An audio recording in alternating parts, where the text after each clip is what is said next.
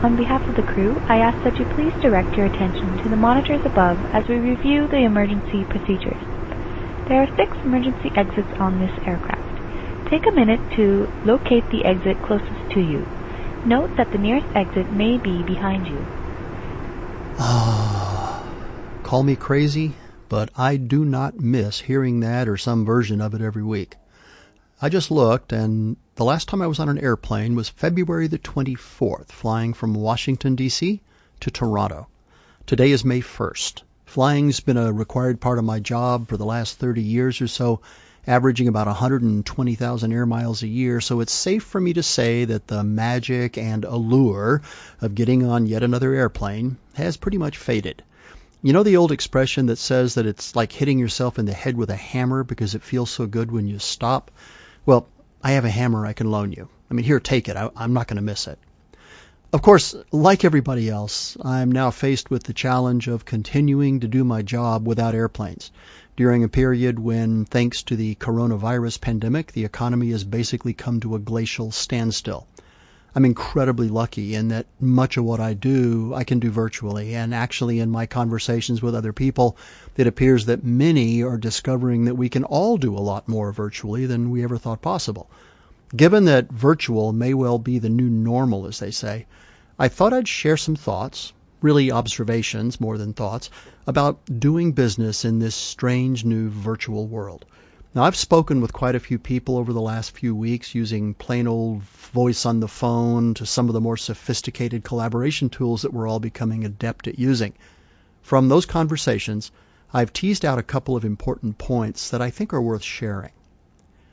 When this pandemic ends, and it will end, companies are going to kickstart things pretty quickly so that they can get back to the business of participating in an active economy. There's going to be a focus on primacy. Whoever gets to the market first wins. So here's my first observation. I have a friend who is a quasi professional bicycle racer. I had a chat with her not too long ago. She lives up in Kelowna in British Columbia, and she told me something that I thought was pretty interesting. Professional bicycle riders don't wait until they crest the hill and start down the other side to pedal and start accelerating. She told me that the time to accelerate hard isn't on the downhill slope. It's as she approaches the crest of the hill, the most difficult part of the ride. That's what creates distance between her and the other racers, and that's what creates winners. So, how does this apply to the world of competitive business? Well, right now things are pretty much economically flat. There isn't much going on in a lot of companies.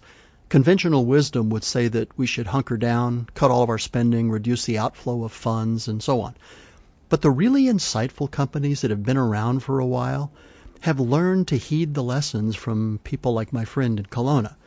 When things are tough, when they're the hardest, that's when companies should be developing their people, focusing on their markets, communicating more than ever with their current and future customers, and by the way, not trying to sell, but rather publishing thought leadership and advisory information and freely distributing it to those same customers and doing everything in their power to be top of mind with those customers. This isn't the time to retreat or go idle. This is the time to advance and aggressively. Companies need to take steps right now to prepare for the end of this mess, to develop a deeper than ever before understanding of their customers' market so that they'll be the first in line to offer whatever it is those customers want, but more importantly, to ensure that they're the company those customers think of first when the time comes to start spending money again. This isn't the first time this has happened in recent history, by the way. Back in 2001, when the telecom bubble came crashing down and $7 trillion of market value just evaporated overnight, the industry went into a year long period of economic nuclear winter. The organizations that came out healthy on the other side were those that accelerated their efforts at market, employee, customer, and organizational development when times were the hardest. In other words, pedal on the uphill. Okay, on to the next point. Do you know the word serendipity? It's one of my favorites. It means a happy accident or a fortunate coincidence. Well, serendipitously, just before the coronavirus pandemic kicked in, I was putting the finishing touches on a new book called Communicating the Right Way, with right spelled W R I T E. It's my 84th book. I know, as I've said so many times, a very bad habit.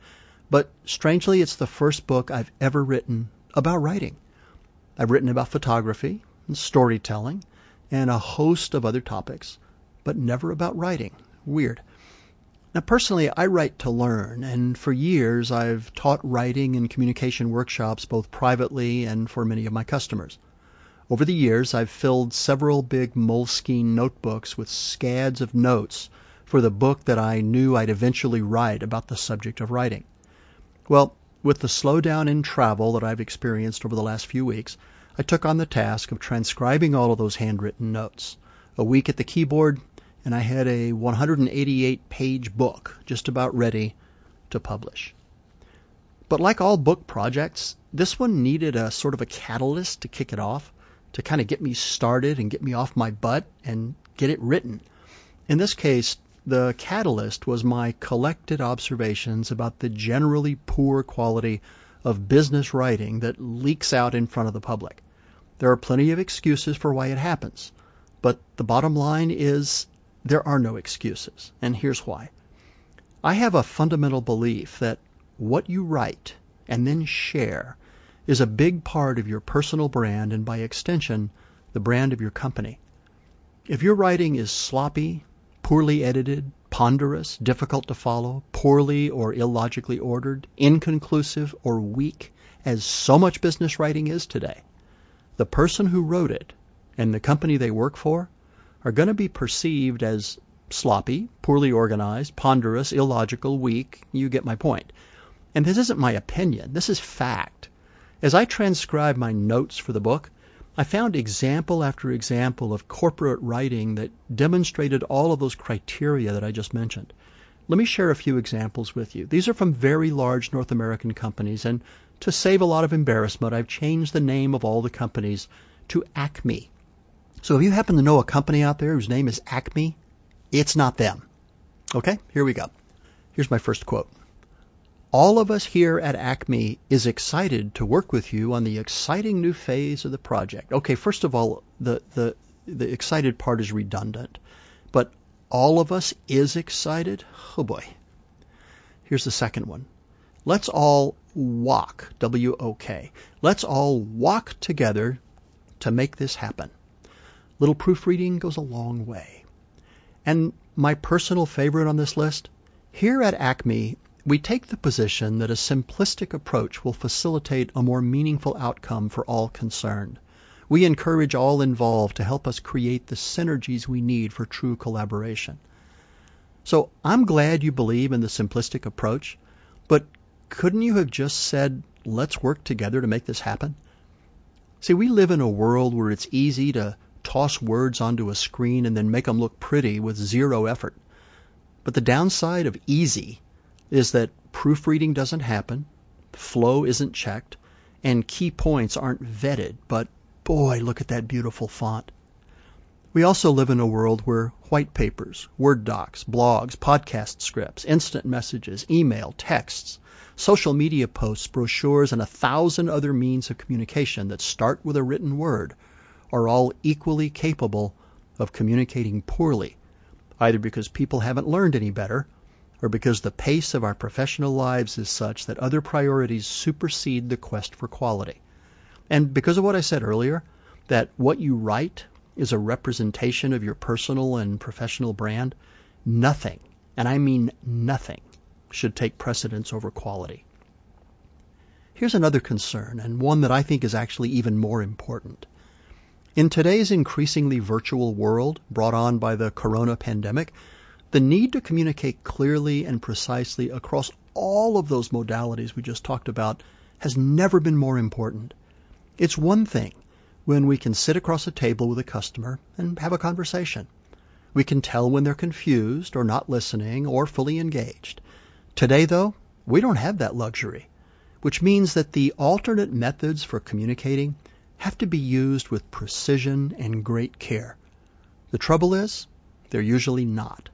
For example, Organizations, especially those that live in or around the technology world, are jargon rich environments which can be painful for customers who don't understand all those abbreviations and acronyms.